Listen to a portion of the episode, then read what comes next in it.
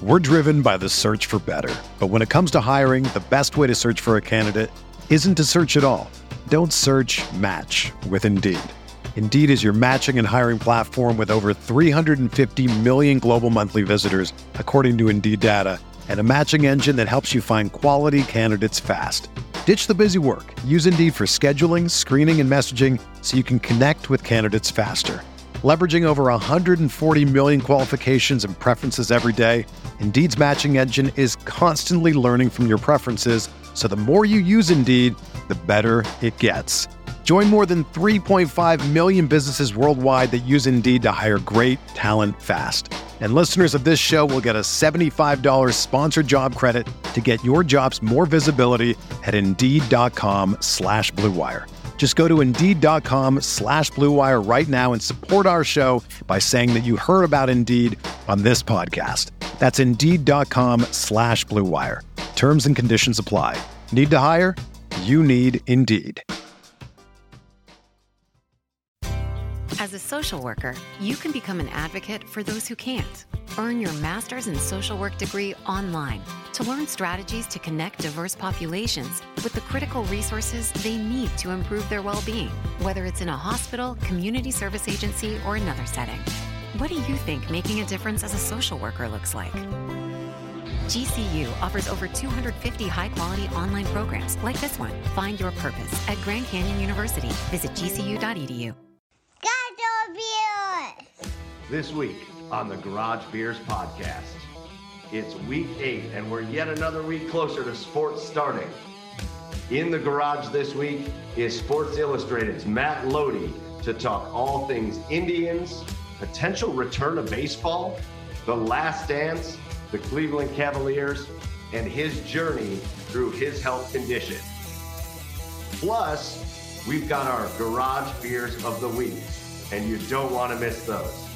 So come on up the driveway, pull up a lawn chair, crack open your favorite cold one, and join us for Garage Beers.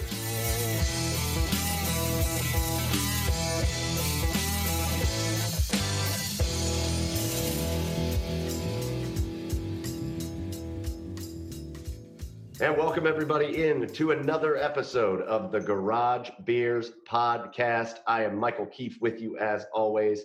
And for the first time, I know I'm going to catch some grief from this. I know I'm going to catch grief for this.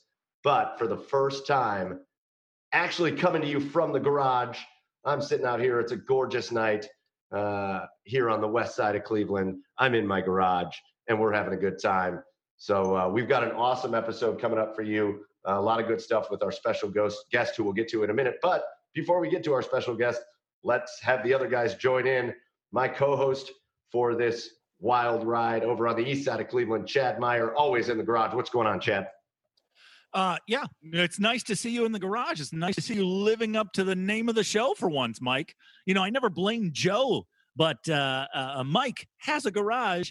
Uh, it, you know, it's it's plenty warm enough out there. You can always bundle now up. it is. But finally, finally, you're in the garage. I, I I'm crying tears of joy over here. Yeah, yeah, well, now it's warm enough. It hasn't been warm enough yet until this week. It was snowing last week. Yeah. Oh, oh, Yes. oh. You know what? I'm not even. Who was I'm not still even in the playing with you. garage? Who was still in the garage? I was. You were. Yeah, you live a miserable existence, Chad. I like my warmth. Yeah.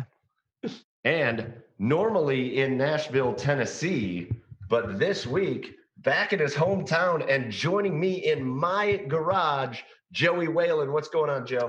You know, it literally took me coming 500 miles for you to get to the garage. So you're welcome.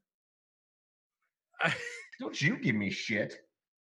I mean, look, it from Chad. I, you know, you know, I think if I had a garage, I would be out there. Um, you know, it again, you know, Chad's got a point. It's dedication to the show. Um, but you know, I'm happy to coax. It, it did take a lot. You know, we spent we spent most of the day arguing about this, but I might trade Um, you both out for our special. 'cause I'm not happy with either one of you at this point. Well, listen, I could never, I could never hold Joe accountable because he, I, I would, I would never ask him to lug all of his production equipment into a garage, even if he had it. But Mike, there's no excuse for you, sir. Yeah, it's called hypothermia, and I'm not down with it. All right, and now let's bring in our special guest because we're very excited. We've got one of our uh, nearest, dearest friends, one of my nearest, dearest friends, uh, uh, a guy that needs relatively no introduction uh, around the Cleveland sports scene, uh, and a guy that uh, we've we've been lucky enough to get to know over the last I don't know ten years. Matt Loede is joining us in the garage. Hey, Matt, what's going on? What's up, guys? How are you? Man, we're we're just it's Wednesday night. That means it's podcast night. We love Wednesday nights. Wednesdays are good. It's uh you guys are now in the stretch run for the rest of the week and uh you know, like I said, Wednesdays uh Wednesdays are good days. That's uh you know, it's kind of like once you get through Wednesday, rest of the week should fly, but you know, since we've had this uh shutdown, it I don't even know what day it is half the time, so yeah, no, tell me about it. People, what day is it? I feel like uh, Billy Madison. Uh, October. Uh, yeah. We're really expecting. Here's we're expecting the podcast to really, really take off after this week, Loede. We've had we've had good special guests on. We've had great special guests on. Tim Alcorn, Chico, Al Absolutely. Snow, Jay Crawford. Yeah. But, but this is the week. This is the big week. All right, we'll see what those numbers look like. All right. Well, Matt, we're going to bring you back in in just a second. But before we do that, we do uh, our regular weekly segment, everybody's favorite segment. It is time for our garage beers of the week, where we go around it and tell you the special beers that we are drinking in our garages here tonight. And we're going to lead it off on the east side over there. Chad Myers in his garage. Chad, what's your garage beer of the week? Uh, well, this week uh, I went down to Canton, Ohio, I mean, I didn't wow. actually go down there, but you know, I was roaming through Giant Eagle, and uh, you know, whenever I go shopping for beer, I always, uh, you know, by the way, Giant Eagle, no free ads, if, but if you want, uh, just contact myself, Mike or Joe. Uh, anyway, I always look for myself uh, for for beers that I've never tried before, and this is from Royal Docks Brewing Company down in Canton, Ohio, right? And it's uh, they call it the Backyard Crusher right? And and the idea behind this is you're just supposed to be able to sit in your backyard on a nice, warm, sunny day and be able to just drink the hell out of these things. they call it a summer infused pilsner, and, and what it's supposed to be infused with is Egyptian lime and Mediterranean sea salt. Okay, so um, that just caught my interest. I was like, why not? So I, I grabbed a six pack of it uh, let me just say, I'm a few sips in, and it is not good. oh no! So Chad comes strong with a not good garage beer of the week. Basically, I mean, I mean, it's drinkable, and you, you definitely see why it's called Backyard Crusher. But you know, your expectations of when you when you read the, the description of this beer are are higher than what the result is because basically they just took a Miller Lite added lime and salt in it, and they said, "No, it's craft beer. it's craft beer." So, uh, yeah. Well, hey, listen, uh, they can't they can't all be winners, right? No, but no. you can always switch up your garage beer of the week midway through. But we're still we're still going to roll with this one. Yeah, no, uh, yeah. I mean, I've got I've got three of them here, so I mean, who knows? well, yeah, and you know what? By the third one, it's going to taste great. Uh, Joey, let's pass it on to you. Joey, what do you have for your garage beer of the week? Well, to, to keep my trend of fruity light beers, because that, that, seems to be what I do every single week, um, we have a. Also, I do love Nashville beers. Um, there's a lot more fun, like random type of beers up in the liquor stores up here. Yes. Um, and so I got uh, a beer out of Frederick, uh, Maryland, called Flying Dog Tropical Bitch. It's a uh, no, no joke. That's the name. Uh, Belgian IPA. Uh, it's very uh, light. It's not like a uh, very bitter IPA. Uh, it's got that uh, you know that light Belgian style taste to it. Um, it's got guava and pineapple and tangerine, and that is right up my alley. So, cheers to that. Nice. Okay. All right. Yeah. I mean, I'm I'm in I'm in full summer beer mode. Like I'm done with the oh, stouts. Yeah. I'm done with the the you know the dark double IPAs. I'm uh, you know I, I, I want something refreshing now. Not not I mean I'm also uh, shorts way too early guy, so I figured why not get into the summer beers. Yeah, yeah, I agree. I mean it's it's May, so Right. But we, That's we fair. you- We don't judge you until you say you hate IPAs, and then we judge the living hell out of you. So I'm going to bring it on to my beer of the week. And we gave this brewery a shout out this week on our social media because I swung down there and took advantage of the best deal in Cleveland right now. But I went down to Southern Tier this week down in downtown Cleveland and I took advantage of their crowlers, any crowler fill for $3.33. I have 10 32 ounce crowlers and I spent like 30 bucks.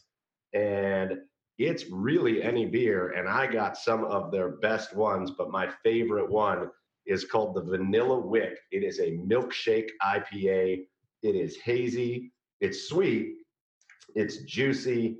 It is absolutely incredible.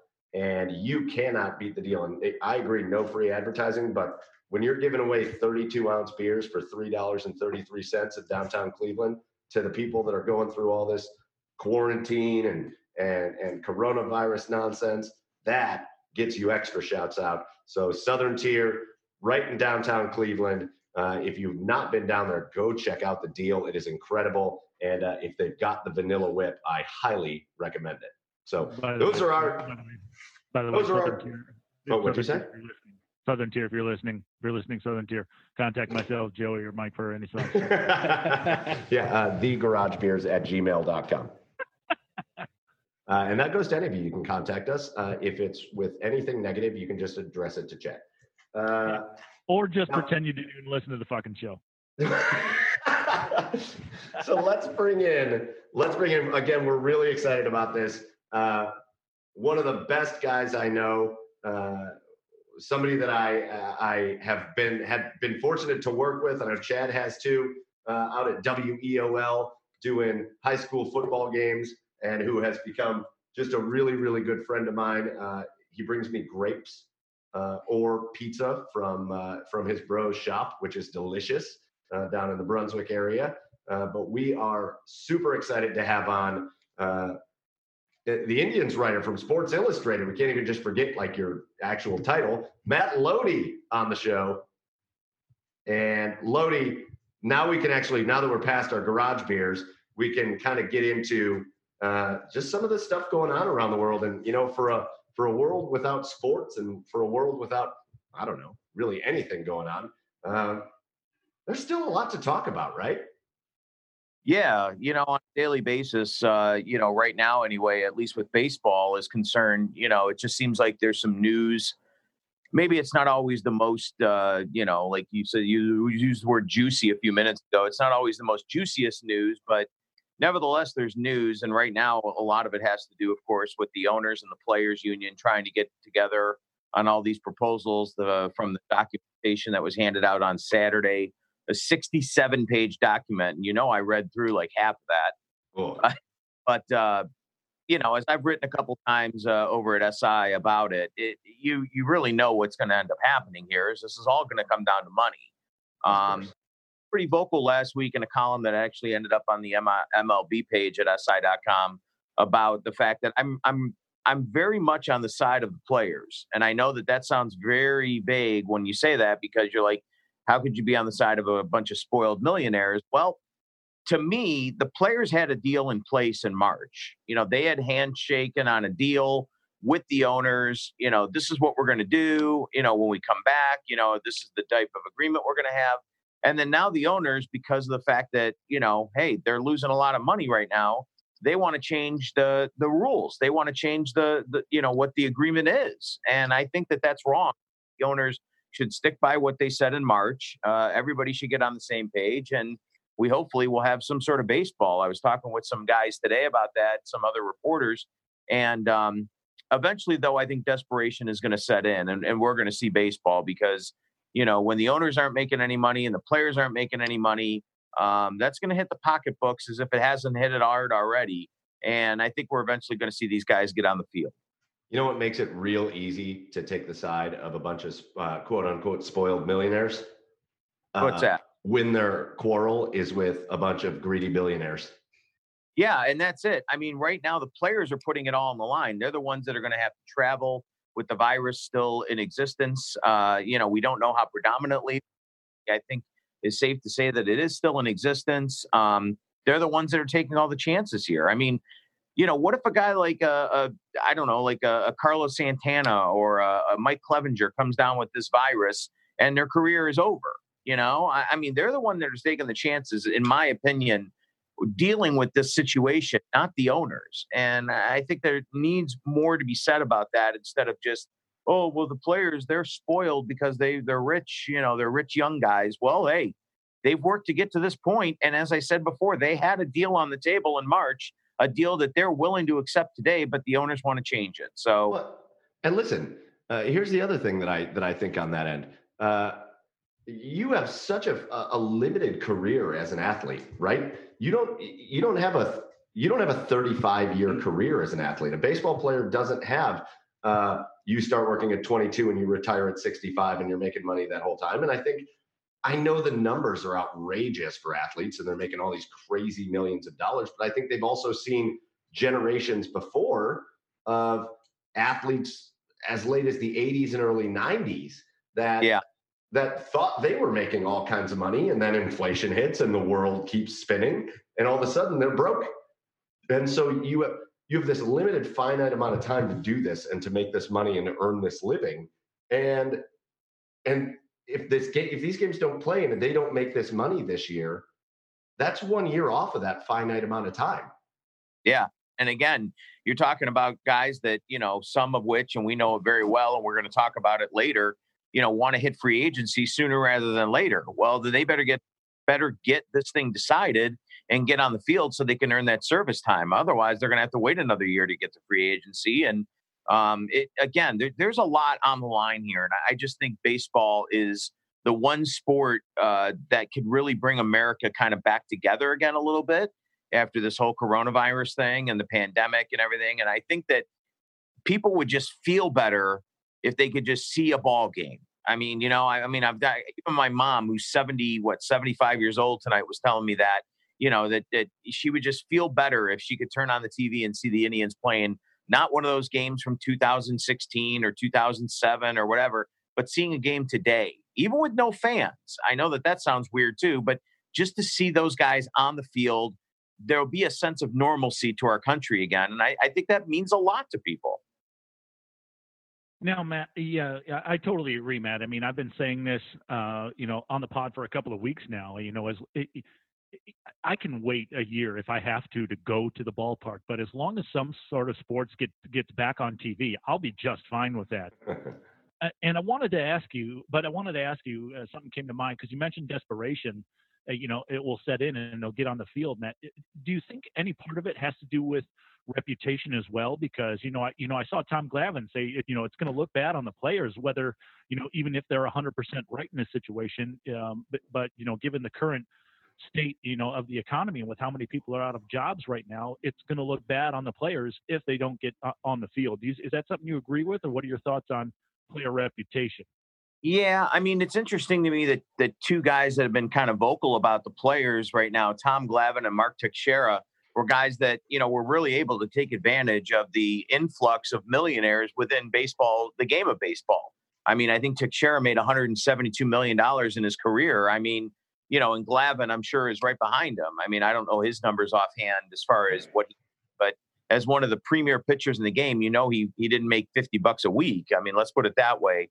Um, you know, Chad, it's interesting because as as I've said before, to me, you know, the reason why I think it's desperation in some regard is because, um, you know, again, like Michael pointed out, it's a there's not, you know, you don't have 20 years in this thing. You know, some guys play for three um, and you know want to take advantage of the time and the and their peak athleticism that they can. And and I think that that's part of it too. I, I think for the owners, um, the best bet is to is to find a way to facilitate and make sure that these guys are, are playing as you know probably as early as as July. Because I think if you start pushing this thing into mid July and then maybe even into August, and you try to have a baseball season with just two months, it's already going to feel awkward as it is. But if you try to do some sort of wacky two month tournament or something like that, I don't think people are going to buy it. I think if you start in July and you play three months, I think that's a lot more feasible and, and it makes a lot more sense than trying to do some sort of weird, you know, formatted tournament with, you know, teams flying all over the country. just do the right thing. Get on the field July 4th. I mean, that's what everybody wants to see. And I think that would be such a huge boost to our economy. And I think it would be a huge boost to just morale in America that I, I think that people would enjoy that. And, and it makes sense. It just makes sense from a fiscal standpoint. You can have your two weeks of spring training, you know, two as they're calling it in June, and get on the field in early July. And, and you could still have three months. That's pretty sustainable. It's an 82 game schedule that's half the season. It's not 164, but it's enough for me to know if a team is good or not. Man, I, I, it's almost better than the normal baseball season. 100, 162 uh, uh, games is, is absurd.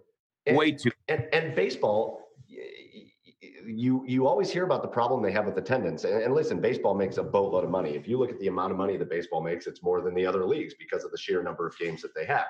But right. it's like they it's like they completely ignore all the laws of supply and demand and then they wonder why the attendance suffers well i'm not buying season I, I, like i love going down to games you couldn't you couldn't hand me 81 games and tell me to go to them i can't go to 81 baseball games at home right. so it's something i laughed about early on but but you know if, if they really were to take a hard look at, at what's going on you know there's a chance this could this could open their eyes to hey maybe maybe we're a little overboard on, on what we're trying to do here. And, uh, and, and maybe they kind of get back into that. Uh, maybe we shrink down the season. Maybe it helps save baseball. Like it's, it's funny to me, but can coronavirus save baseball? Well, I've always, I've always, you know, kind of said that I felt like baseball should be take two weeks off at the beginning of the season and two weeks off at the end of the season. I, I, think that was that was an idea that I've had for a long time number one, you you take away a lot of those weather issues in the months. Now they're playing really March and April. Absurd. T- no, not all of them, but you're taking away at least some of those East Coast uh, weather issues. And then the end of the season, now you're starting, especially if you're playing on the East Coast in places like Boston and New York, and and even hopefully Cleveland, you're getting into cold weather issues. Um, everybody tends to forget, you know, what it was like here in 2007 when the Indians played or I'm sorry, not 2007, 1997 rather, when the Indians played the Marlins in the World Series. Oh. We, you know, it was it was crazy that you know Orel Hershiser is out there pitching. No, um, on the and everybody forgets because 2016 when the Indians hosted four games here against the Cubs, it was just phenomenal weather. You couldn't right. ask weather for those four baseball games. Yes, we did have rain at uh, at the onset of Game Two, but and of course, everybody remembers the delay in game 7 don't, but don't say it. Don't say that. Don't even it, bring that up. But realistically, Mike, they the, the, weather was so good in six. Forget about how bad it was in 97. So, you know, I, I just think 162 is way too many. I agree with you on that. Um, if you think about it, it's kind of awkward how like basketball and hockey are almost exactly half of the games that baseball plays. Um, and I think that's more than enough. I really oh, do. Yeah problem is, you know, now you're locked in, just like with football, you're locked into 162 because, you know, it's what the owners, it's what the owners expect. And, and you're never going to take less games away. I just don't, unfortunately, I just don't see it. I, if nothing else, um, they're going to try to do these, these kind of quirky little things like they were going to do this year and start the year in early, or I should say not early, but in late March um, to try to give these guys more days off and all this other type of stuff. And, you know travel days and everything like that you know i mean it's it's it's a marathon not a sprint and i know what it's like having to cover a, a baseball team i can't even imagine um, you know the mental and the physical tolls it takes on a person i don't care if you're 26 or if you're 66 it's it's a lot to ask somebody to play 162 games or say play 150 or whatever it is and then the travel involved and everything like that and you know again i know a lot of people are are not real happy a lot of times with the players in terms of their compensation. But part of the reason they get compensated for that is because of the amount of stuff that they have to go through in a regular season. You know, and uh, it's uh, it's going to be interesting. I, as I kept saying, I that 67 page document that was handed out Saturday to the players union. I, I hope that they're going through it, and I'm sure they are with uh, with a fine tooth comb because I think there's a lot of good things in there uh, that will avoid these guys getting sick uh, but on the other hand, uh, I think that they've got to figure out the money thing quickly because if it drags on, it's really going to be a bad look for baseball. Yeah, I mean, it doesn't have. Uh, it, you know, it was funny you mentioned, Mike. You said maybe save baseball, but it, you know, what incentive would the owners have to even reduce a season? I mean, baseball made ten billion dollars last year despite yeah. lower attendance right. numbers. Why would why would the owners even think about reducing a season? No, they won't, and that that's the whole point. And you know, you have your anomalies, places like Chicago, New York, Los Angeles, uh, Philadelphia, um, St. Louis. Uh, you know, places like that that always, always, always New York, of course, that are always going to draw really well.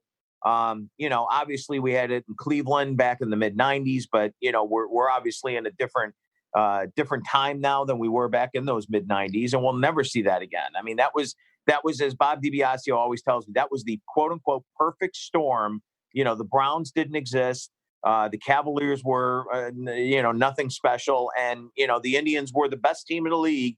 And you had a brand new ballpark in downtown that wasn't just a place to go; it was the place to go. Um, so you're never going to see a streak like that again. I mean, you know, obviously after the 2016 season, there was an upswing in season tickets because you know this team had made the World Series and everybody you know really loved that you know time of you know time of excitement and they of course should have won that World Series, but you know failed to do so. So.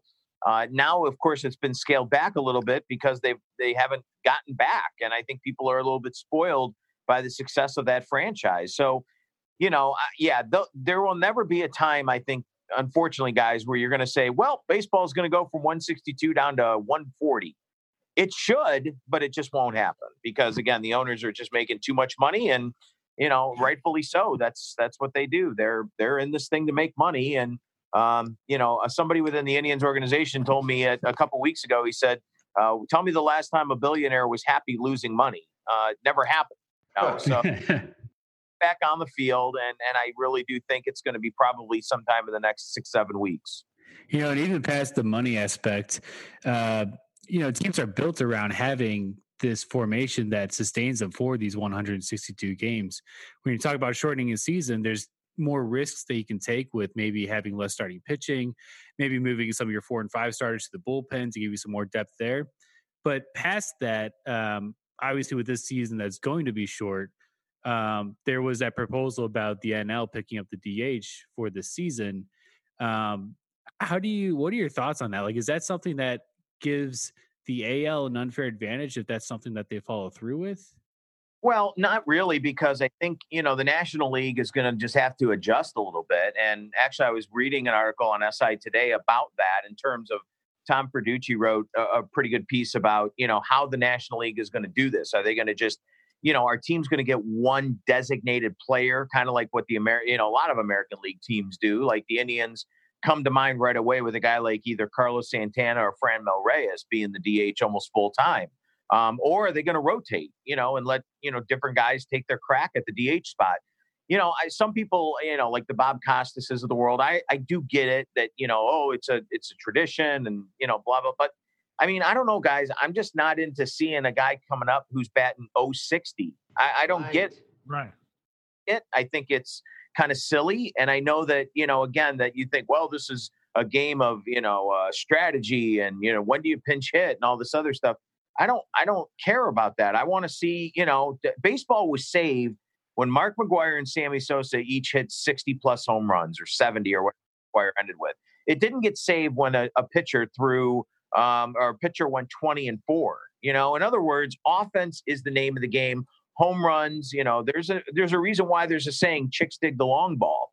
You know, right. they don't the, the complete game shutout. You know, I mean, no offense, it's just how it is. Um, we're a society in football, in basketball, in baseball, even in hockey. We want points, we want goals, we want, you know, and that's just how it is. I mean, we want more. So, you know, I think in baseball now, yeah, I do love the occasional three to one game, but for the most part, you know, a six to five, a seven to six, those are exciting games. And I think that, you know, when you look at it, I, I think that the, the, the, National League will will adjust. I mean, it's not going to take very long, um, and I think it's going to help pitchers too. I mean, imagine in the National League, you know, you got a guy pitching a pretty good game, and all of a sudden it's a score. You know, say it's a scoreless game, and you get into the sixth inning, you're not thinking about pitch hitting for the guy like you would as if he was hitting.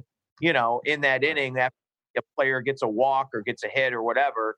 You know, it just I think it makes sense, and at least for this year. But you know, as Verducci's pointed out on our site, and we've I've heard in other places, don't be surprised if that universal DH thing sticks around. I, I think there's a good chance that if the National League embraces it like I think they should, it could it could last a while. Yeah. Yeah, I've always said baseball is way more entertaining. Like I'm a big advocate of allowing performance enhancing drugs in baseball. just because baseball I thought was way more entertaining when guys are hitting 600 foot moon shots and, and, you see him hit the scoreboard like McGwire was doing back in the day or like Sosa was. I mean, people were glued to their TVs during that home run race, Matt. Right. No, you're right. And again, as I said earlier, you know, MLB Network has covered it extensively, and I've seen it in other places. I mean, that kind of saved the game. I mean, especially after the strike year of 94. I mean, it really brought a lot of fans back, and then it brought a very diverse fan base back because of Sosa's, uh, you know, ethnic background. So, you know, we'll we'll see. Um, I, I just think that if the National League was smart about it, they would embrace that, you know, universal DH for at least this year and, and see if they like it. You know, you could be the most staunch National League fan in, in terms of, you know, pitchers got to hit and all this other stuff. You may be surprised how much you like it once they start doing it. It may, you know, you may change your mind very quickly on that on the other hand, you know, maybe it'll be a flop in the NL and they'll go right back to their pitchers hitting 089 next year and uh, you know one for 45 or something like that, which I I've just never understood. i am sorry, I've just never gotten why anybody would want to see that.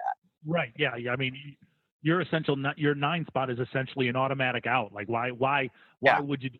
Why would why would you risk uh, why would you risk that? And and, and certain garbage. Oh, Bartolo Colon hit a home run. Yeah. Okay. Well, so did Burba and CC Sabathia once too. I mean, anybody at that level can get you know can get a meatball and take out of the yard once in a once in a great while. But I bet if you look at Bartolo Colon's career hitting statistics, they're you know not anything to write home about. So let's transition. Although I could sit here and talk to you about Bartolo Colon all day. Yeah. Like the time the time I saw him at Westgate Mall when he pitched for the Indians and he had two like a double stack of cheeseburgers sitting in front of him and his rear end was so big he was sitting on two chairs. I was just about to say were you standing behind him in the uh, Sakkio Japan chicken teriyaki line? And i was more of a Mark Pi's guy. Uh, but i want to transition. I want to give you a plug here matt because you've got a, a pretty cool thing coming out for sports illustrated uh, at the end of the week right? Uh, so I, I, believe you did a, an indians roundtable. And yeah, we- Indians fans aren't going to like the subject of well, the Indians roundtable, uh, and I'm going to give you my thoughts on it because I've got some thoughts on it. But uh, basically, uh, and, and make sure I'm getting this right. The premise is you go around the table and ask when is Francisco Lindor going to be traded and to who? Right. Yeah. We, I think we should do that here. Well, you know, I think it's the ongoing saga, and it's the most uh, engaging saga that I've had on the site since we launched back in December. Any anything that to do with Francisco Lindor in our in our in our business tends to get clicks. And and you know, last week there was a story about the Tampa Bay Rays maybe being a dark horse. Uh, there's been talk about the Yankees, of course, because why not? Because they're the Yankees.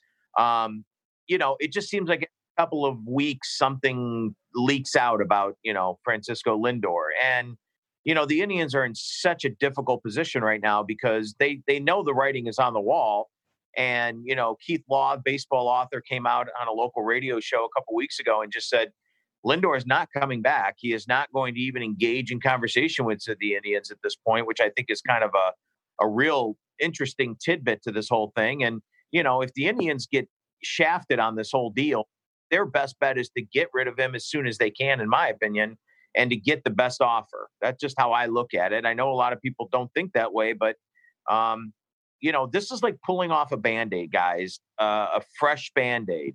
Um, you're going to rip some hairs out, but you're going to have to do it at some point. And unfortunately for the Indians, it's not going to be good when they do it because, as you know, the fans are going to turn. And I, I just don't know any other way out of this situation. Yeah, I totally, I'm totally in that boat with you, Loede. Uh, I, I've always said if you, you know, if you're not going to be able to re-sign him, his value is going to be much higher this year than it's going to be next year. So, uh, I mean, why, why wouldn't you just, why wouldn't you just trade him now so you can get the best package available? Yeah, I. So I think. Go ahead, Mike. Sorry.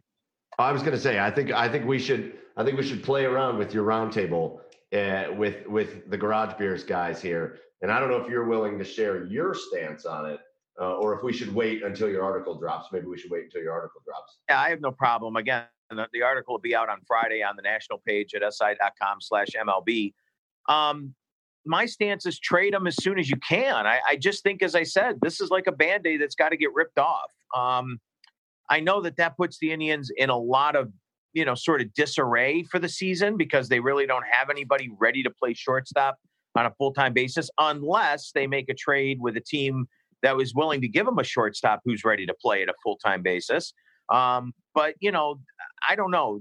The problem that I'm having with this whole thing, though, is that the Indians are up against the wall because teams know that they eventually will have to trade him. And I think the longer you wait, the harder it's going to be to get the even close to equal value. You're not going to get equal value. You're just not. Um, this isn't like a last year thing when they traded Trevor Bauer and got you know two very good outfielders, one of which is probably going to be a guy who can potentially hit 40 or 50 home runs this year. Yeah. This year, but in a full season, and Franmil Um, I think you trade him and you trade him now. And I think, you know, as far as where, you know, gosh, I'd love to revisit the Dodgers situation and see if they're, you know, willing to part with some of those top guys. Um, you know, I, I think there's teams out there like the Padres that are a dark horse. Um, I don't know. I, you know, I, I want him to go to the National League because you don't want to ever see him again. This is like dumping a girlfriend. You don't want to ever see him again. You know, American League, you obviously got to go, you know, west or east because you're not going to trade him within the division. And frankly, nobody really is in a position to want him in the division. So I, I guess a team like Tampa would be interesting. Um, I think out west, a team like Texas, they usually jump into these forays. They did it with Kluber back in January. So, you know, where he goes, I be got I gotta be perfectly honest. I haven't decided that part of my opinion yet on this whole thing, but I, I think if I think the Reds, the Padres, the Dodgers, I think one of those three teams would be great. Uh, because as I said, then you'd never really have to see him again. Now, Matt, when you just when you you know uh, uh, obviously you haven't decided where you think he should go, but as far as value that you get in return goes, you know, it, it, at this point where the Indians are at, uh, uh you know, they sh- I, I mean, I think they should reach for the stars, but at the same time, what type of package do you think is reasonable in return for Lindor? Are we talking just strictly top prospects, maybe some MLB ready guys? Like, what type of package would you expect for the Indians to get in return for him?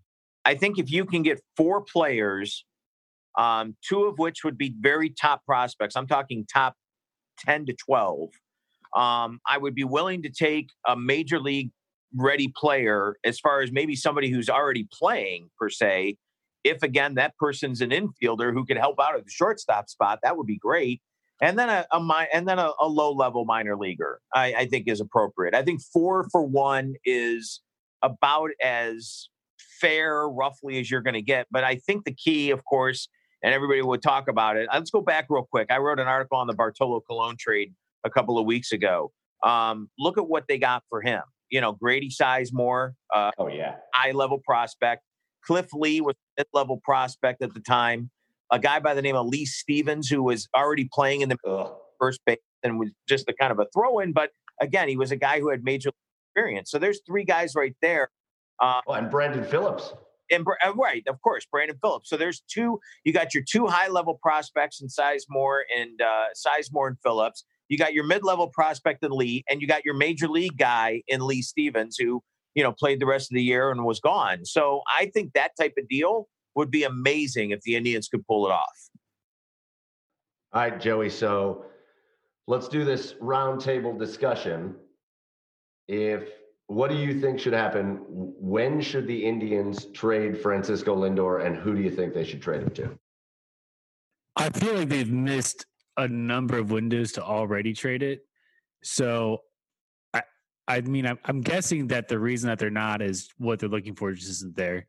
Um, and potentially they have like maybe you know who knows like two or three interested buyers that are looking at him right now and maybe their hopes are when it gets a little closer to down the wire uh, maybe they can try to push for some money that they're not getting right now um, but yeah, I'm kind of on the same side as you, man. I mean, I think the sooner the better. Uh, there's really no point in keeping him right now. I mean, we were almost selling last year at the deadline, if I remember correctly. So, um, you know, it, it, it doesn't make a whole lot of sense to keep him. Um, uh, yeah, I mean, I would hate to see him anywhere in the American League. Um, I could see him, uh, you know, not anywhere in the Central or anywhere playing the Indians anytime soon. Uh, I think that'd be a real kick in the throat to the fans. But I, I think if if you're if you're a Cleveland fan and you're looking and you're mad about this Francisco Lindor trade, I think you got to be a little more frustrated with the organization as a whole, um, because the way that the Indians are built, they're not built to sign these massive deals like Francisco Lindor. They're really looking at, you know, how can we develop through our farm system and can we hit our window of success while our prospects are about to peak?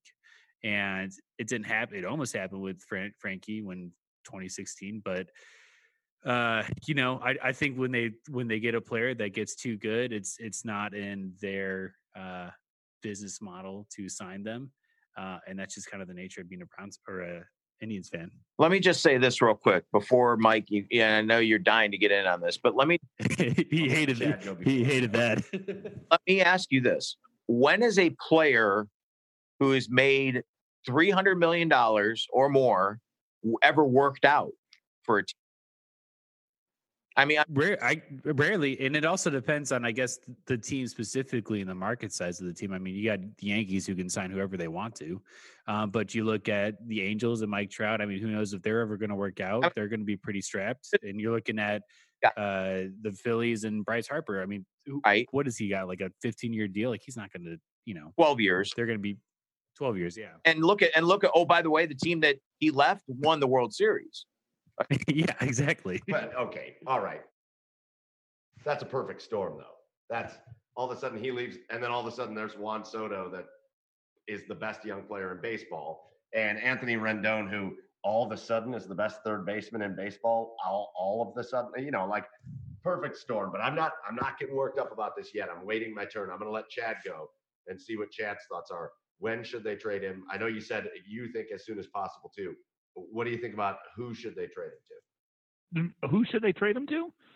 Yeah. Man, uh, I, I I think they need. I don't know any team in specific. You know, maybe the Dodgers, like Matt said, um, but someone who is definitely rich in prospects. Um, you know, especially uh, in, the infield. Um, you know, because you're going to need to find someone. I don't think there's anybody in the system right now that's going to be able to come up and replace Lindor. So, you know, I I think you need to find a prospect-rich team that uh, willing to trade for Lindor and you, know might be willing to give you back a shortstop because uh, it, you know it's one of the most important positions on the field and um, you know if, if you lose Lindor uh, and for nothing and you just let him go to free agency it's a huge mistake and that's why I think you need to trade him now and, and this year uh, you know I know people talk about the window of contention but you know it, it's there's a lot of different factors in it where the Indians uh, have only so much time. And I think that window is shutting because, you know, like Matt said, the writing is on the wall and they're going to have to eventually trade Lindor. I mean, you're not going to let him go for nothing. So, yeah, I, I, I think you should trade him as soon as possible to the most prospect rich team that you can find. I mean, I guess that's where I where I stand. So, I'm gonna before I go crazy, Matt, I'm to ask you, I'm to bring up the same question that I asked Mike Chico Borman a few weeks ago while I'm still calm. Uh, and, and, his response to me was that I should be mad at, at baseball, and I agree with him, and I and I am. Jay Crawford said the same thing to you. And he said I should be mad at baseball, and I am, and I agree with that. But uh, what's the point, Matt? Matt, what's the point? Right? The Indians aren't going to go out and sign Bryce Harper or or uh, Manny Machado or Mike Trout or uh, uh, any of these big name free agents. They're never going to go out and do that. That that Edwin Encarnacion deal is about as big of a deal as you're going to see them make. So you're not bringing in top level players, nor are you. You might do that at the trade deadline for a rental, and then you're going to lose them the next year. But at no point are you going to have one of those top level players come from another team to here. Okay, so we've decided that. So as Joey said before, now we've decided that we're going to build this team through the farm system, right? And you've got to build through the farm system. What the hell is the point when you finally hit in your farm system and you can't keep your player? You he's 20 he's he's in his mid 20s and he's just hitting his prime and he's one of the best players. He is literally the biggest face of this team since Jim Thome, maybe Sizemore before he got hurt. Guys, I was going to say Sizemore, yeah.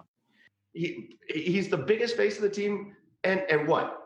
Oh, sorry. Well, now we can't keep him either. What's the point? What's the point of the Indians or the Brewers or the, there's no point. Well, but but again, I'll stop you there. The Brewers, um, the Royals, um, the Nationals, you know, all these teams are, are you know are good examples of what you can do if you build around it being a team and not one specific player. Because as I said, um, you know, you pointed out a guy like Anthony Rendon, but you know, the Indians can go back to 2016, say, hey, Jason Kipnis had a great year. You know what I'm saying? I mean, the Indians have this like philosophy of that, you know, they have tried. And I looked up some of the numbers today. A guy like Jose Ramirez. Jose Ramirez is only 27, and they've right. control until 2023. I mean, team control. Um, you know, Roberto Perez is, you know, he'll be 31 when his contract runs out. In other words, you know, be, just because they haven't been able to spend $300 million on one player does not mean that they haven't gone out and tried. First of all, they did try with Lindor. Um, you know, they offered him over 100 million and he said no, which, you know, is his discretion to do that. But they have gone out and signed players. Carrasco, uh, you know, Kipnis obviously was here for a number of years. Um, you know, way back in the day, you got guys like Thome and Lofton and, you know, Alomar that all got great deals. You know, so I think this team just has to be fiscally smart. And, you know, when you say what's the point? Well, the point is, is again, I can go back to point to 2016. This team had, you know, great starting pitching. Unfortunately, a lot of it was banged up by the time they got to the World Series. And they had a couple of guys on offense Santana, Kipnis, Napoli, um, you know, Rajai Davis had a big year. He led the American League in steals in 16 that caught fire at the right time and, and took this team to the brink of winning a title. Um, I don't think the window's closed. I think as long as that pitching staff is as good as I think it can be, I, I think you've got an opportunity and you've got a chance here. Um, I just think that, you know, my concern has been the same thing the last two years, and that is who's going to play in the outfield, and is are those three players going to be a liability, or are they going to be somebody that can contribute? like we saw Oscar Mercado do a year ago. So, no, I'm not ruling to throw in the towel here because I still think that this team is very good. And I still think that starting pitching is very good. And I, I think that they're rich in that. And that's why they were able to trade Trevor Bauer last year and Corey Kluber this year because they're confident that guys like Clevinger, Bieber, Carrasco, Civale, and Plesac are guys that can get the job done in a you know in a situation. Yeah, I just I uh, especially with where the Indians' payroll is at this point. Uh, to, to say that you can't afford Francisco Lindor, you could pay Francisco Lindor what he wants and and be at last year's payroll. Yeah, but you also have to understand if you give him all that money, like they were almost willing, like they basically were willing to do with Jim Thome and Manny Ramirez. By the way, everybody seems to forget about those two deals, and they were left yeah. on both of them. If you give Francisco Lindor that money, are you going to able to successfully and competitively build around him with other young players? Or is it just going to be the Francisco Lindor show? Because the last time I checked, you can't win a World Series with one guy. You just can't. I mean, you've got to have a competitive balance within your organization. And you can't have one guy making 30 million and the other nine or eight in your starting lineup making a combined, you know, 70 million. It just can't it can't work like that. And again, they could do that. They could do that right now. Yeah, they, they could do that right now. And and and have a, a better team with Francisco Lindor than without him. They could do that right now and they would be better with him than without him. Because he is what Terry Francona told us a while ago or talked about a while ago. The Indians are the only team in the division that have not bottomed out in the last decade, basically. I think that's right, or at least the last, you know, since Francona got there in 2013. They've never bottomed out. I mean, I think they had one year where they finished under 500, but really, when you, I'm talking about, you know, what the Tigers did a year ago, winning, what do they win, 50, 60 games, whatever it was. So I, to me, it's a, it's a question of do you go for broke um, which never really happened with this current Tigers team. They, I mean, they they did back in the mid 2000s, but never won a World Series, and now they're paying for it. Or do you try to stay competitively balanced within the division that you're in, knowing you'll have to beat the likes of the Twins, the Royals, the White Sox, and the Tigers? And you know, the Indians, I think, have done a very admirable job of doing that. You know, they've they've done that. They've been in the race every year. I mean, you know, last year you go into the last 10 games of the season and you're in the race. I mean, you win 90 or what was it, 93 games or whatever it was. And, you know, to me, almost any other year in, in baseball, you're making a postseason with that record. Um, and now listen, I, I think the Indians have been good. I think they've been very fortunate in some things in that they've let some players go and other players have just kind of stepped in. But the reason they've been competitive is because Francisco Lindor is because of Jose Ramirez and Corey Kluber and these guys, which uh, again, I don't care about them trading Corey Kluber. He's kind of getting towards the end, anyways. But the reason they've been good is because they've developed these guys, and these have been the guys that have made them good. And to just work under this assumption that Francisco Lindor is going to walk away from the team and you're still going to be competitive is, to me, eh, you brought up the pitching staff. Uh, um, Bieber, yes. Clevinger, yes. The rest of the pitching staff is still a question. We act like Zach Plesac is just going to be good again. We act like Aaron Civale is just going to be good again. There's so many questions with the pitching staff. There's questions with the bullpen. There's questions that I think they're built to be competitive. I don't want to be negative about them, but to just act like we can still take Francisco Lindor off this team and remain competitive to me is is ludicrous. And and you know what? To be honest with you, um, we know how this goes. The Indians have experienced this. Terry Francona isn't going to be around forever.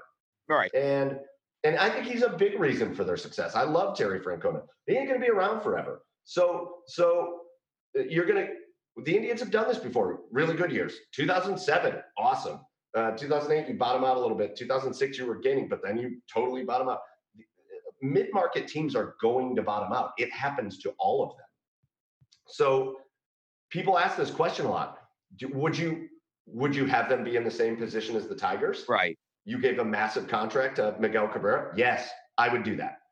And you know what? If that means in eight years, uh, if, if that means in eight years we might bottom out, okay, because we're probably going to bottom out anyways. And the Tigers had every opportunity with an amazing team to win the World Series. They made a couple World Series, yeah. and they just didn't get the job done. Yeah. But but to act like oh Francisco can go and and to act like they can't afford him is nonsense. Well, again, I I'm not somebody who likes to spend other people's money. Uh, I don't know what Paul Dolan, what Larry Dolan, I don't know where their money is at. I'm not one to sit here and and you know, like what you're saying and saying, oh, they can afford it, they can afford it. I don't know that. I really don't know that. Like I know that the indications are maybe that they can afford it, but again, um, they have to be fiscally sound and smart when it comes to running this baseball team. And you know, I I never tell anybody how to spend their money, but the numbers attendance wise do not tell me that this organization, you know, when it talks about, you know, a $30 million player, one player at $30 million or a 10 year, $300 million contract is going to work. It just, I just don't know if it's going to work. Then there's the other side of this and I brought it up earlier about being left at the altar. What's to say the Indians don't let Francisco go free agency and Francisco just does what he supposedly well. said, and that is, I don't care what offer, I'm not coming back. Um, there's part of me that believes what Keith Law had to say about that. I mean, you know, he was already offered over a $100 million two years ago and turned it down. Um, you know, there's part of me that believes that he does not want to come back here for whatever reason. He might have a myriad of reasons. I don't know. Um, you know, he might not like something within the organization. He never has told us about it, but you know, those were awfully strong accusations by Keith Law to say that Lindor wants to go free agency, and if that's the case, he will. Yes, somewhere. I agree. That's all there is to it. If if he wants to leave, if he's made that known to the organization, that's different you know, that's I, I, if he's made it known to the organization that he's going to leave, he's not going to resign in free agency. There's no chance. Okay, trade it. But, but I might get it. But, but, but, but how many? Here's the other thing: how many tickets would they sell tomorrow if they resign Francisco Lindor? I don't think as many as you think. I really, I think they would. I don't think so. Why? I mean- why though? Why though, Mike? Like, like, because it shows it shows it, it restores faith in a fan base that has no faith. but the thing is, Mike, they've had Francisco for the past what seven, eight years, and it hasn't really increased ticket sales that much. So why? What? Uh, what? What would guarantee that? Yeah, that's what I'm saying. I mean, he's one of the most dynamic young players, along with guys like Clevinger and Jose Ramirez. I mean, Jose Ramirez two years ago when he hit 39 home runs was in a home run race. Nobody cared. Nobody nobody bought a ticket for that. Um, people don't buy tickets for for for that reason. I don't think. I think they buy tickets because it's an experience. It's the place to be. Um, there's fireworks tonight. There's a bobblehead tomorrow. There's a free uh, dollar hot dogs on Saturday. Whatever it is, but they're not buying tickets because Francisco Lindor is going to run out and play shortstop. I don't think. Now, sure, you're going to have a minority of fans that may say that, and they'll be like, if they sign Lindor, I'd buy season tickets tomorrow. But I saw this back in, in a different light. What, uh, 22 years ago with Shawn Kemp when the Cavaliers traded for him? They got a ton of season tickets the next day after they they traded for Shawn Kemp, and then when Shawn Kemp flamed out, all those people went away, and you know a lot of them went before he flamed out. So it was kind of like, you know, with Lindor, it's like I don't think the organization is going to see as big of a thing, as big of an upkick as you think in season tickets or in tickets in general, uh, just because you know Francisco Lindor would be here. Oh man, I don't think it's so much about Francisco Lindor. I think it's about the act of signing him. It's a, it's about the act of showing we will do this. We will keep literally the most popular player we have had again since Grady Sizemore before he got hurt. Like uh, he is he is a decade to two decade type, and and he's better than Grady Sizemore. He's more popular than Grady Sizemore. It shows a faith that we're going to do this, and that does sell tickets. But why wasn't there an upkick in season tickets when they tried to sign Thome, or when they tried to sign Manny Ramirez? They didn't. They didn't sign him. Faith? I mean, Well, they didn't sign him though. I mean, like, uh, but, but I mean, they didn't try, and it wasn't because well, they were the fluffer in both of those deals. They were right there. I mean, Manny Ramirez. I mean, the Scott Boras situation. That that that, that ought to be a thirty for thirty. You know, the Manny yeah. Because that was incredible how that all played out. And then the Jim Thome thing. You know, he was getting so much slack from the players' union to take a better deal elsewhere.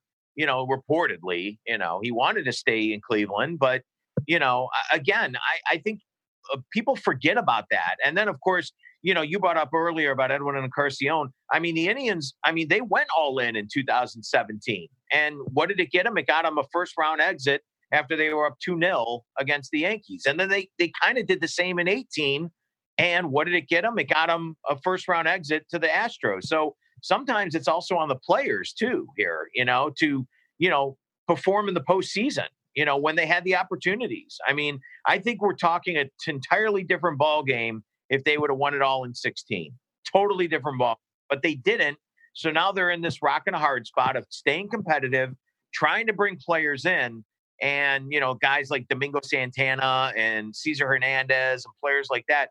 I mean, again, you got to ask yourself, what is more important to you, winning or having superstars? And, you know, I know that there can be both, but for the Indians, I think they put the emphasis on winning and they're doing it their way, which is to build what, what, uh, what, what was said earlier build within the farm system and hope for those players to catch catch fire right at the right time. Yeah. Before they leave, I'm sorry, I said, yeah. You, you hopefully they catch fire before they leave. right? Like they did in 16. I mean, that was exactly right. I mean, look at 16. Mike Napoli, 34 home runs. Uh, you know, again, Kipnis had the year of his, uh, you know, probably his best, you know, career year that year.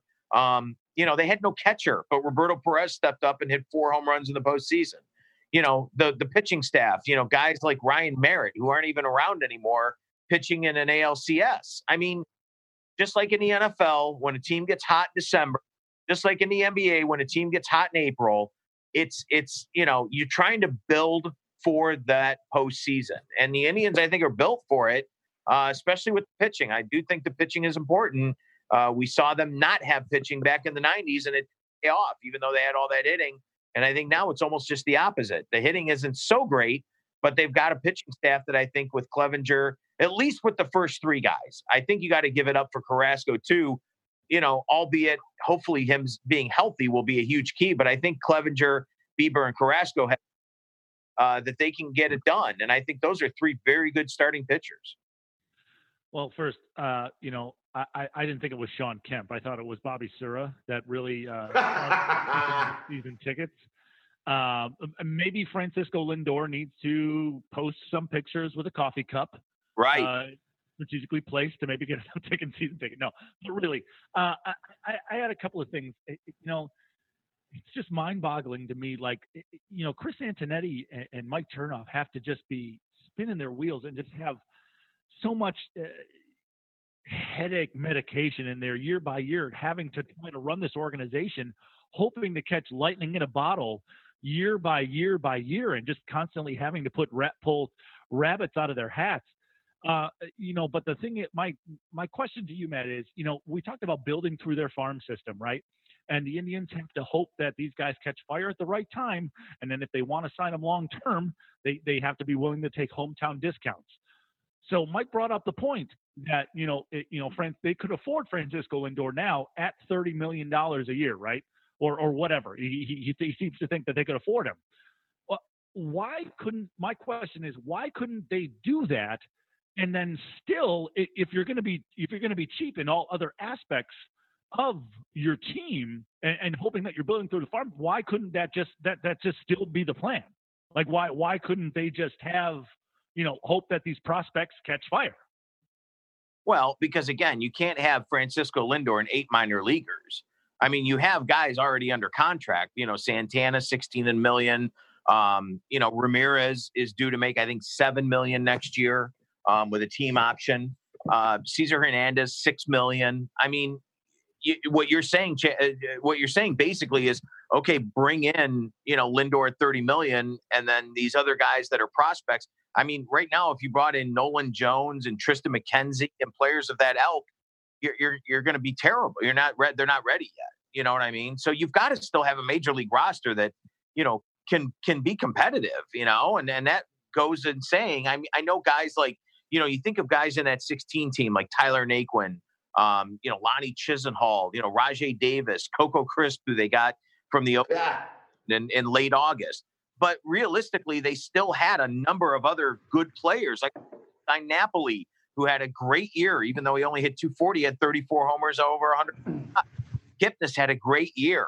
Um, you know, uh, uh, obviously Lindor hit 301 that year in 16, and then Jose Ramirez had his real coming out party that year. So, you know, I, I see what you're saying about, you know, the, the what I've said before about the minor league guys catching fire, but they've got to make it to the majors first and hopefully once they get there they can at that point is when they really need to get fire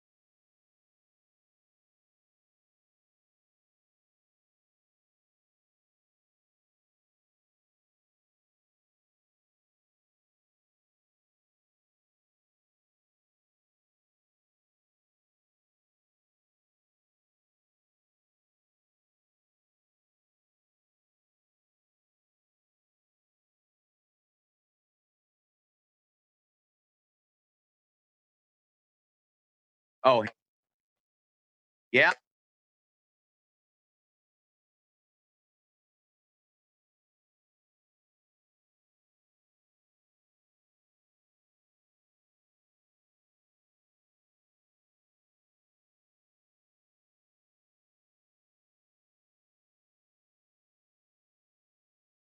It takes a special type of coach to be able to do that. Um, you know, and, and the egos that we're seeing in some of these in some different aspects of sports that we've seen now for the last couple of decades is is unbelievable to me. You know, you say, "Oh, how did the players get away with that?" Well, sometimes it's the organization, sometimes it's the head coach. You know, sometimes it's it's is an organization functional or dysfunctional. Um, I think at that point the Bulls were so functional because you know even though that they look like a dysfunctional team, to me they were just the opposite. They were a well-oiled machine, and Rodman was a spoke in the wheel. He really. Um, would they have lost? No, I, I don't think that would have happened. I think Jordan would have lifted them to win it, winning a title anyway. But you're right. I mean, Phil Jackson, uh, and, you know, he's going to be a Hall of Famer, and you know, he's going to go down as one of the greatest, you know, NBA head coaches ever. Um, deserves a lot of credit. But I mean, you're seeing it in other sports too. You see it. You know, I remember when the Indians, you know, years ago. Not to circle back to them right this moment, but I have to. You know, Milton. another one. Eric Wedge could not manage him, you know. So, uh, you know, in the NFL, how about Antonio Brown? I mean, somehow, some way, he had a couple great years in Pittsburgh, and now he can't even play in a place like New England. So, uh, you know, supposedly the most well-oiled machine in the NFL. So, you know, coaches deserve credit when they're able to corral the players in and keep them under wraps for the most part. But I think sometimes, you know, you're seeing the ego get too much, and know, Rodman was one of those guys. I mean, what if Rodman had not um, been as outlandish and as wild and as crazy as he was? Would he would he have been the greatest NBA rebounder of all time if he's not already? You know, potentially. Uh, but you're right. Phil did an amazing job with that team, and uh, you know doesn't get as enough credit because of Jordan, of course. But he did a great job, and uh, you know Steve Kerr, you know John Paxson, Bill Cartwright, Longley, Toni Kukoc, uh, obviously Pippen. Um, Don't forget about Scotty Burrell. Yeah, I mean it was amazing. It was an amazing team, and I remember vividly, you know, that final season. I remember so well that last season because obviously they just, you know, steamrolled through everybody, and um, you know, you knew when Jordan hit the shot to win it all, that was going to be it.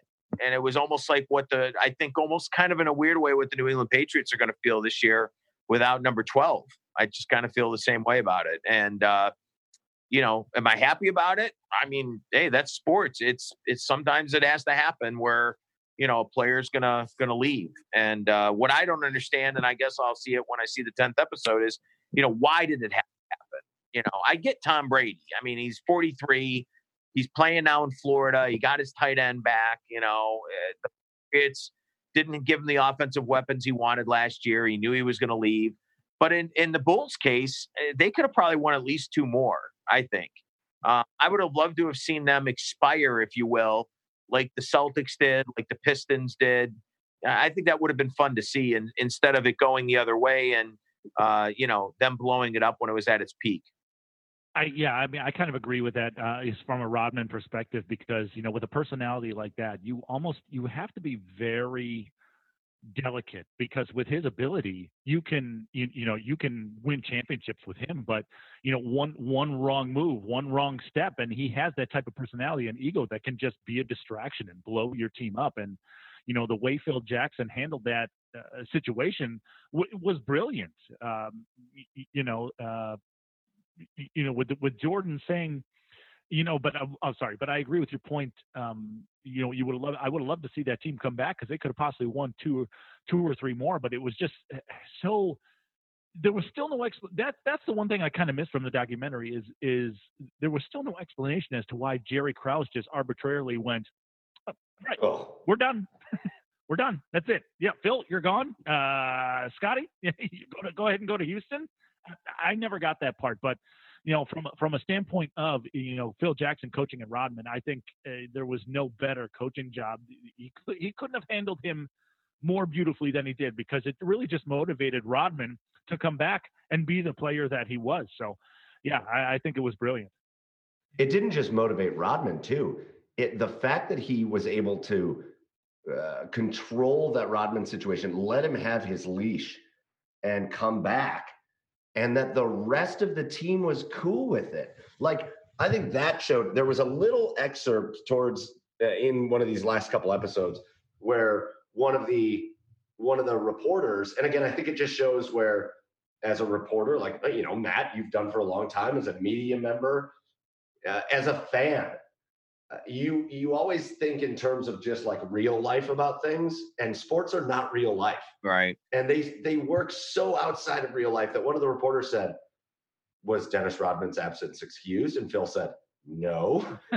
And and and he was like well what do you think about the distraction that that's causing? And phil said we're not distracted. Like like we're good. We're, we're still focused. Like we still we're fine.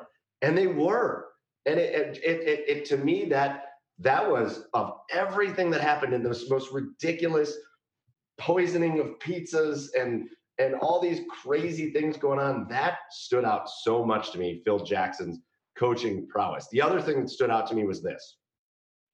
I think you can argue all day about who's better on the court between Kobe and LeBron and Michael Jordan and Wilt Chamberlain and Bill Russell, and you're never going to win that argument because it's generational. It's not.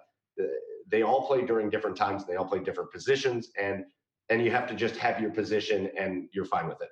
What I will say is what I saw in that that I that I remember, but I, I saw it so much more vividly and clearly during this documentary was where Jordan separated himself. He's he's top all-time player, or at least right up there on the court. But that leadership, even though everybody thought he was a dick, that leadership, that everybody thought he was a dick, but they wanted to make him happy. Every all of his teammates thought he was a dick but they wanted to make him happy. They wanted to impress him and show him. He was such a jerk to steve kerr and once steve kerr pushed back they were tight. And it was his leadership that showed that's to me where he's separate. He's the great i think he's the greatest leader on a team in team sports history i think he's the greatest of all time i mean i'm on the board of you know as much as i love lebron and you know and even like you said guys like Jordan and Russell. Um, to me, Jordan, nobody beats Jordan. I mean, here and here's why I'll say this: one game, one player. Who do you take? Not not you know over the course of a career, you got to win one game.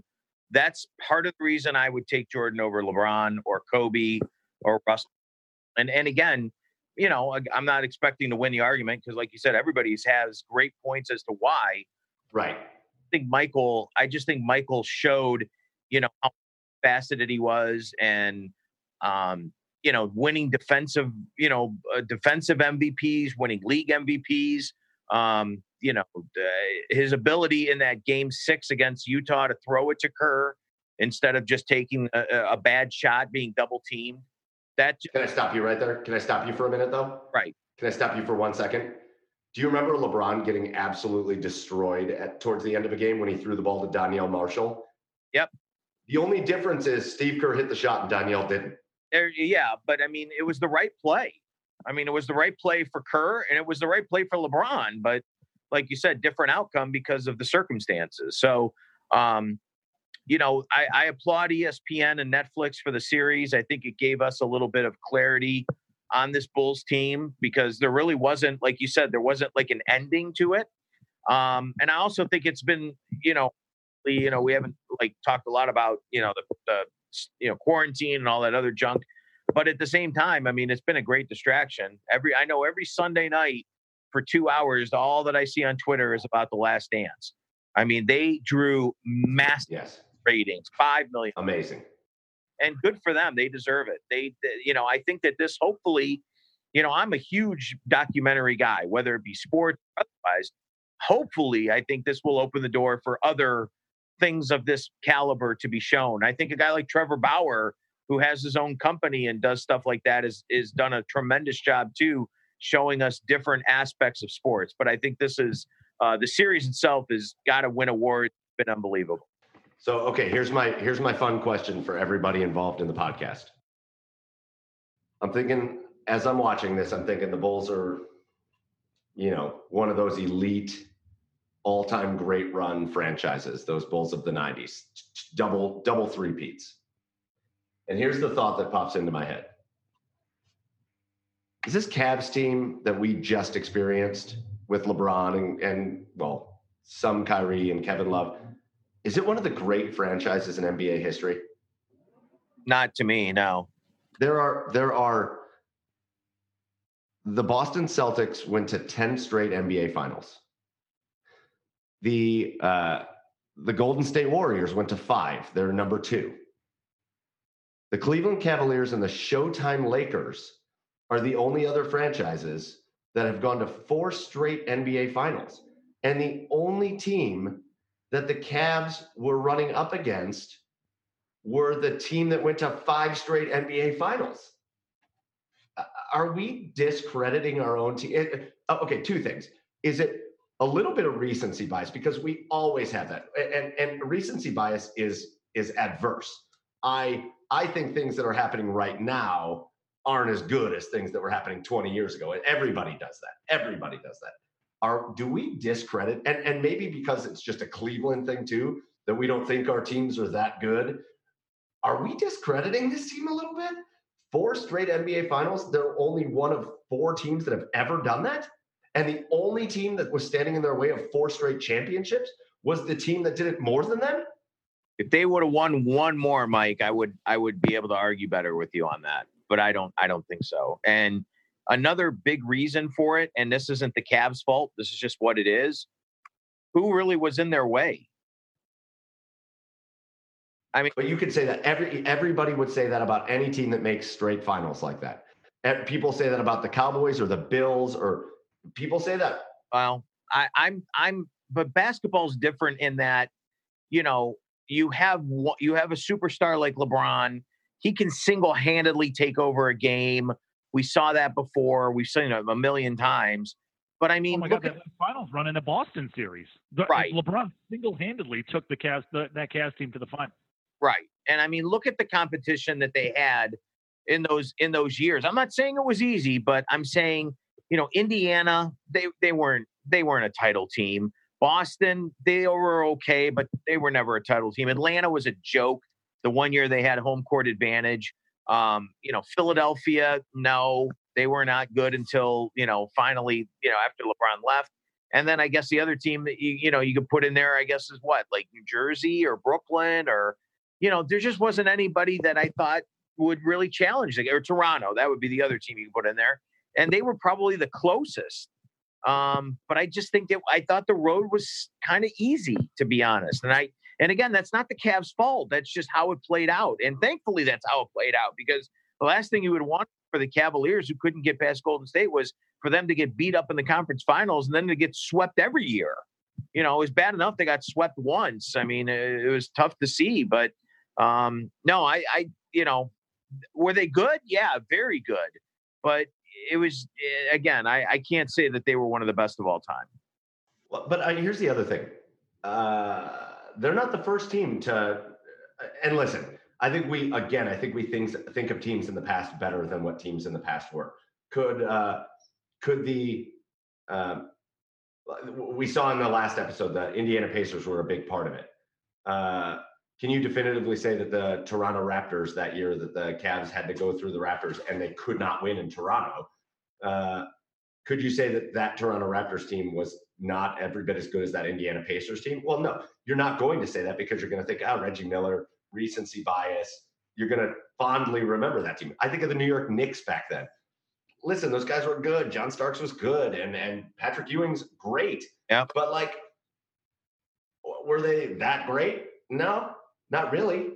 Uh, I, I, I always think that we tend to think that we have the easier path, but like four straight NBA finals is something that no team does. Even when the, the conference, even when the conference is bad, no team does that. But how many of those teams that the Cavs faced in that were great? I mean, you just mentioned John Starks, good. Patrick Ewing, great. How Hall of Fame. How many? Yeah, how many of those teams that the Cavs faced in that finals were, were great? Reggie Miller, Hall of Fame. Yeah, I, I, you know, again, I mean, that's all that you need to be said for me. I mean, again, I, I hate to say it, but you know, I, I want to, you know, and here's the thing, Mike, I don't want to like just, I'm not throwing the Cavs team away. They were very, they were good. They were, they were very good in some regard. They just weren't one of the greatest. And I, as I said before, win another title, it's a totally different conversation. I, okay, so here's the other thing. I just think so so your team that you're losing to in your four straight finals, the team that you went one and three against, is the team that went to five straight finals, went three and two in those finals, set the all-time wins record. So let's say Golden State doesn't exist because truly Golden State is the only reason, and especially Golden State with Kevin Durant is the only reason that the Cavs don't have multiple titles in that run. Uh, so let's say Golden State isn't Golden State. Let's say they don't run into that juggernaut. What if the Cavs have three finals?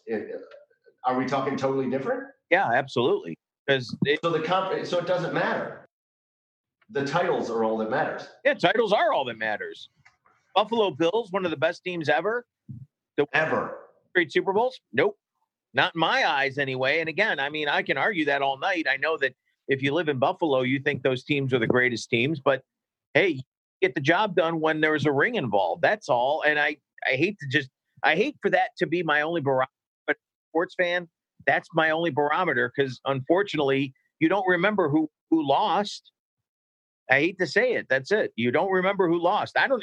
I've already forgotten a lot about those. I just have. I mean, you know, but uh, but I remember a lot about 16 because they won. You know, I, I mean that's just how it is. I mean, unfortunately, we're we're a society that that you know honors the winners and the losers. Well, hey, good effort, but we'll see you later. You know, you think anybody's going to care about the San Francisco 49ers next year? No. You know, they they had a lead in the Super Bowl. They couldn't get done, but everybody will jump on the Chiefs. I, that just that's just how we are. That's just how we are. The Washington Nationals, same thing. You know, I mean, again, well, hopefully you have some baseball to play, but that's just how we are as a society. We yeah we want to you know, we want to embrace the winners. We don't want to be associated with the team that lost or the losers or whatever. You know, I thought it was so silly. I'll go back to this real quick. In 1995, when the Indians had a parade after they lost the World Series. Oh my God.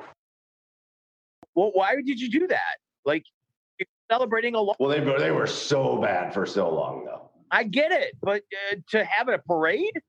Oh, it's bad. I'm not excusing that. I know, but I, I mean, again, I'm just I'm using examples as to you know again how our society treats the situation, and I still think that you know we we, we honor the winners, we we don't care about the losers, and that just you know, and it doesn't mean that they didn't put forth the effort. It doesn't mean that they didn't you know try their best, all that other type of junk. But uh, you know, that last one, and the, and the other part of it too, and I I gotta I gotta just say this I wonder if getting swept in the last one kind of takes them down another notch. You know, the fact Maybe. one game, you know, and the year before they won one game, you know, after the 16 year. I almost kind of wonder if that sort of takes the luster off that team. They've got, in other words, they were one and eight against the team, you know, that obviously eventually won the two championships. But um, I don't know. That team needed to bring in the second best player in the NBA to do it, though. So there is that argument too. No, you're right. It was a cheap move, and it was a, you know, I loved. By the way, did you guys see? By I think it was on Twitter a couple times this week when Peyton Manning roasted him at the S. Yes. But I digress. So listen, uh, uh, we want people to keep coming back, and we had about 15 more things to talk to you about, but we had a really awesome conversation about the Indians. We finally got to get. We we weren't able to really get in to the last dance all that much over the last couple episodes. Uh, Al Snow didn't want to talk about it too much.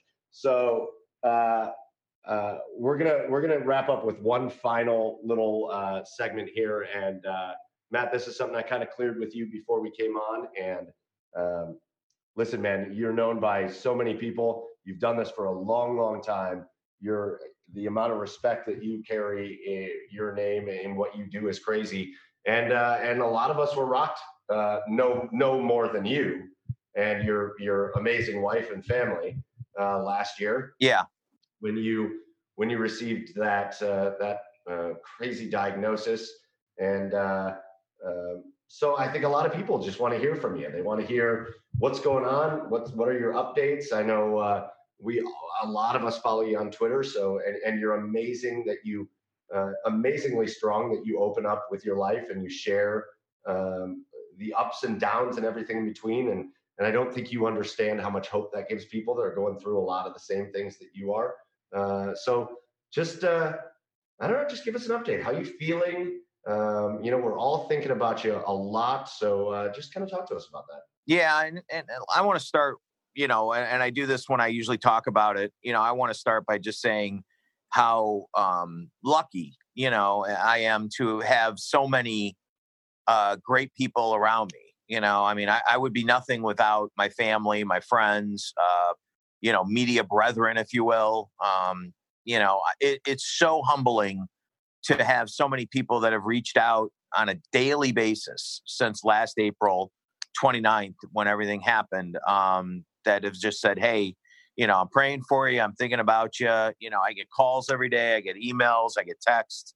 Um, it's it's just overwhelming, Mike. I can't tell you um, how it warms my heart to you know, and and really, you know, I, I guess you know, there's there's an old saying that you know you don't know how strong you are until it's the only thing you have left. And you know, in this case, for me, you know, I was diagnosed last May. Well, actually, it was last again April 29th. Really was the day um, with stage four uh, blood cancer, which is lymph- uh, commonly known as lymphoma.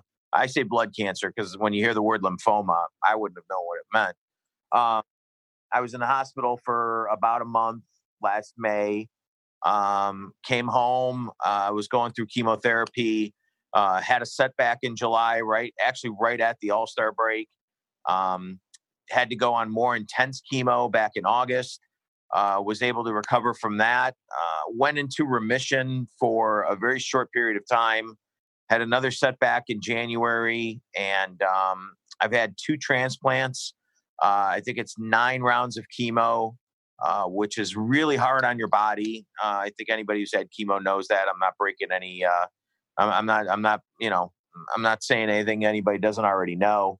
And um, so, what we're going through right now is uh, a second transplant that I had back in March called a CAR T transplant. And um, the tumor that I have in my stomach that just doesn't want to go away has actually started to grow again, um, which is not good. So, what we're going to do now is we're going to go to the next step, which is radiation, uh, which is something I have not had yet. And actually, yesterday and today, I was down at the cancer center at Seidman Cancer Center. And again, I can't say enough good things about the doctors, the nurses, uh, just the personnel there. They've just been, uh, I mean, just unbelievable. They've been, they're a family now to me, and it's it's really unbelievable. Um, but anyway, uh, so today was the day to go down there and, and, get everything set up for the radiation. It's kind of a process. You have to like, you know, get you lined up on, you know, on the table and all this other type of stuff. Um, so I'll probably have a little bit of a break now uh, up until like probably the first week in June.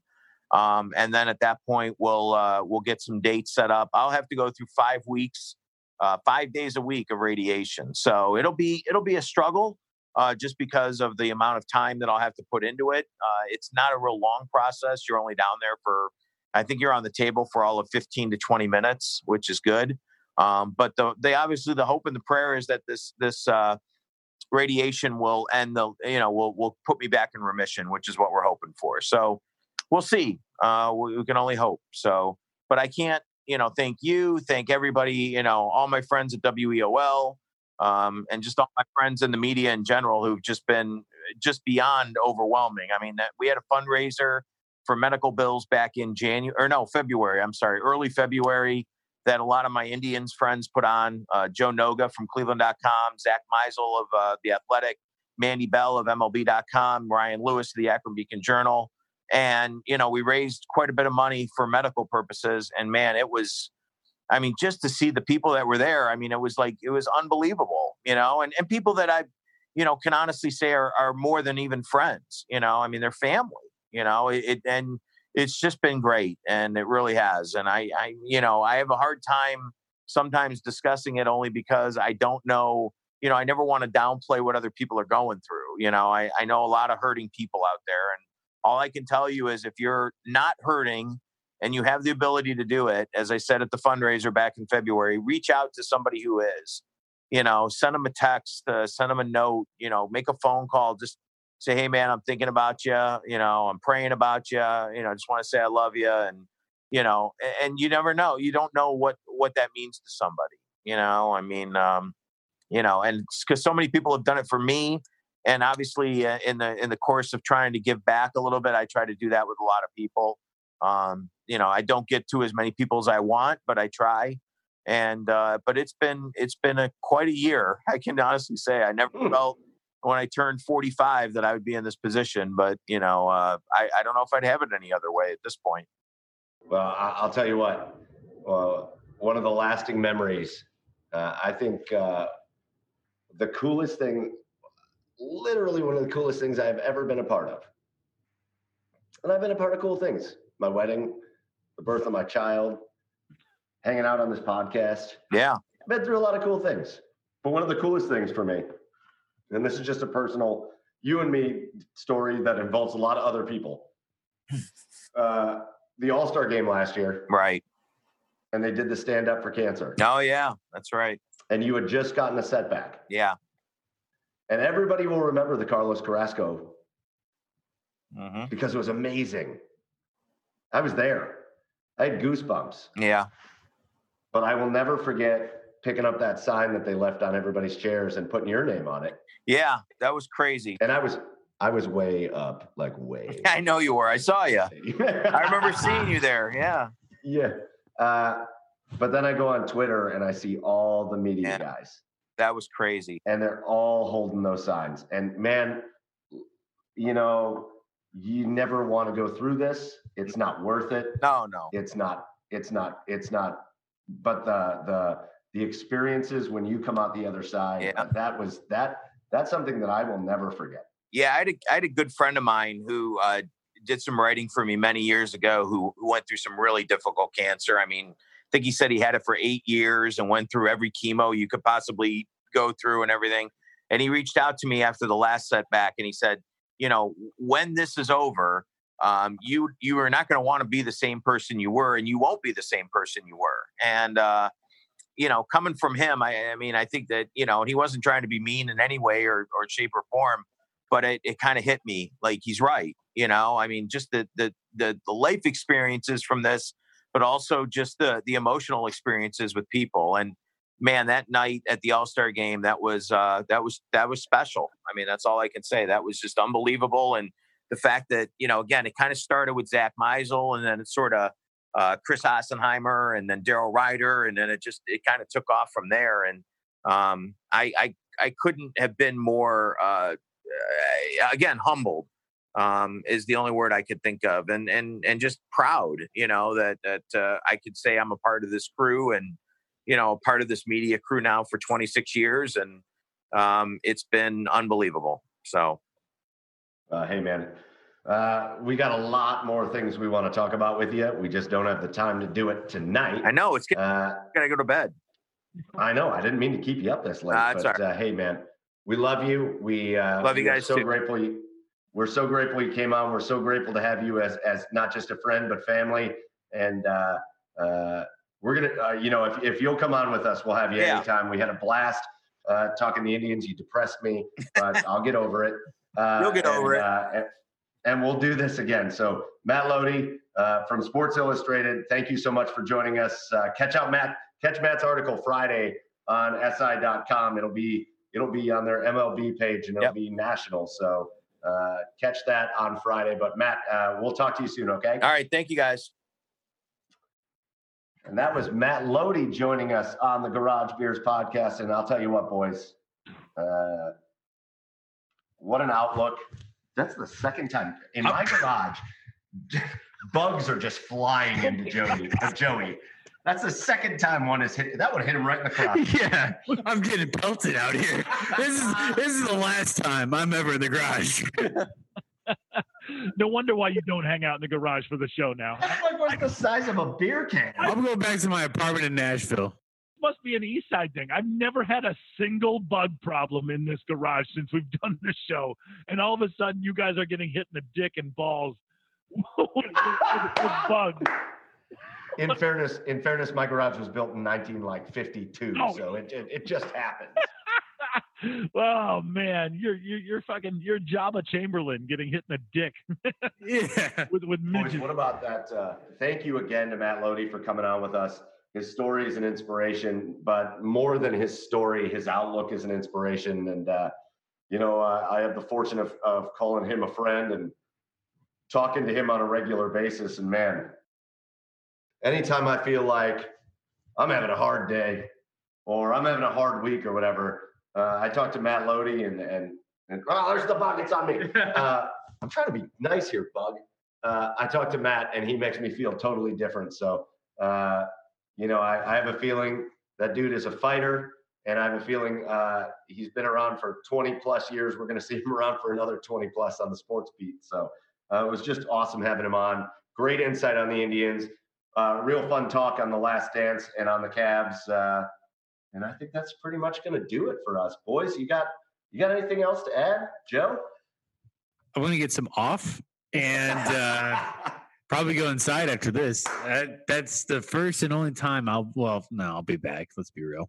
Yeah, let's be real. I'll be real. I'll be, I'll be back in the garage in June, July. You'll see me here. But uh no, it's been a pleasure with you fellas tonight. Oh, oh, the pleasure has been all mine, guys. All right, boys. Oh, well, it's been a blast. Uh, again, uh, catch us on our social media pages at uh, the Garage Beers Podcast on Facebook. Uh, what did you name our Instagram page, Chad? Garage underscore beers underscore pod. Boom. Check us out on our a, on our Twitter page at the Garage Beers.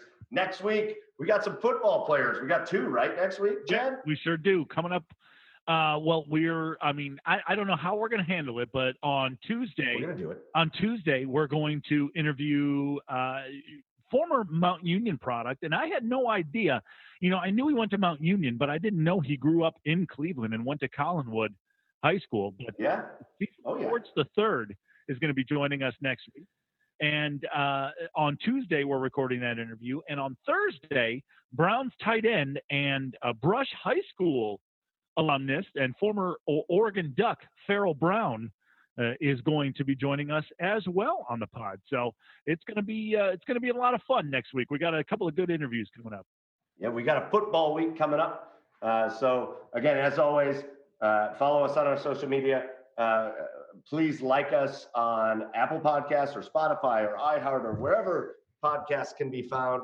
Uh, we appreciate you listening. We appreciate your feedback and and we want to interact with you. So get with us on there and listen. As always, it's been a pleasure. We'll see you again next week. Thank you again to Matt Loede for Chad and Joey. I'm Michael Keefe saying cheers, everybody. Woo. You coming to bed, hon? Yep, honey. I'll be, I'll be right there. Just got to turn out the light. Ow! Ow! Ow! Ah! Go! Some things never change. Like your kids always leaving tiny toys on the floor for you to step on. And Geico saving folks lots of money on their car insurance. Sweetie, I think I left the downstairs light on. P- please don't make me go. 15 minutes could save you 15% or more.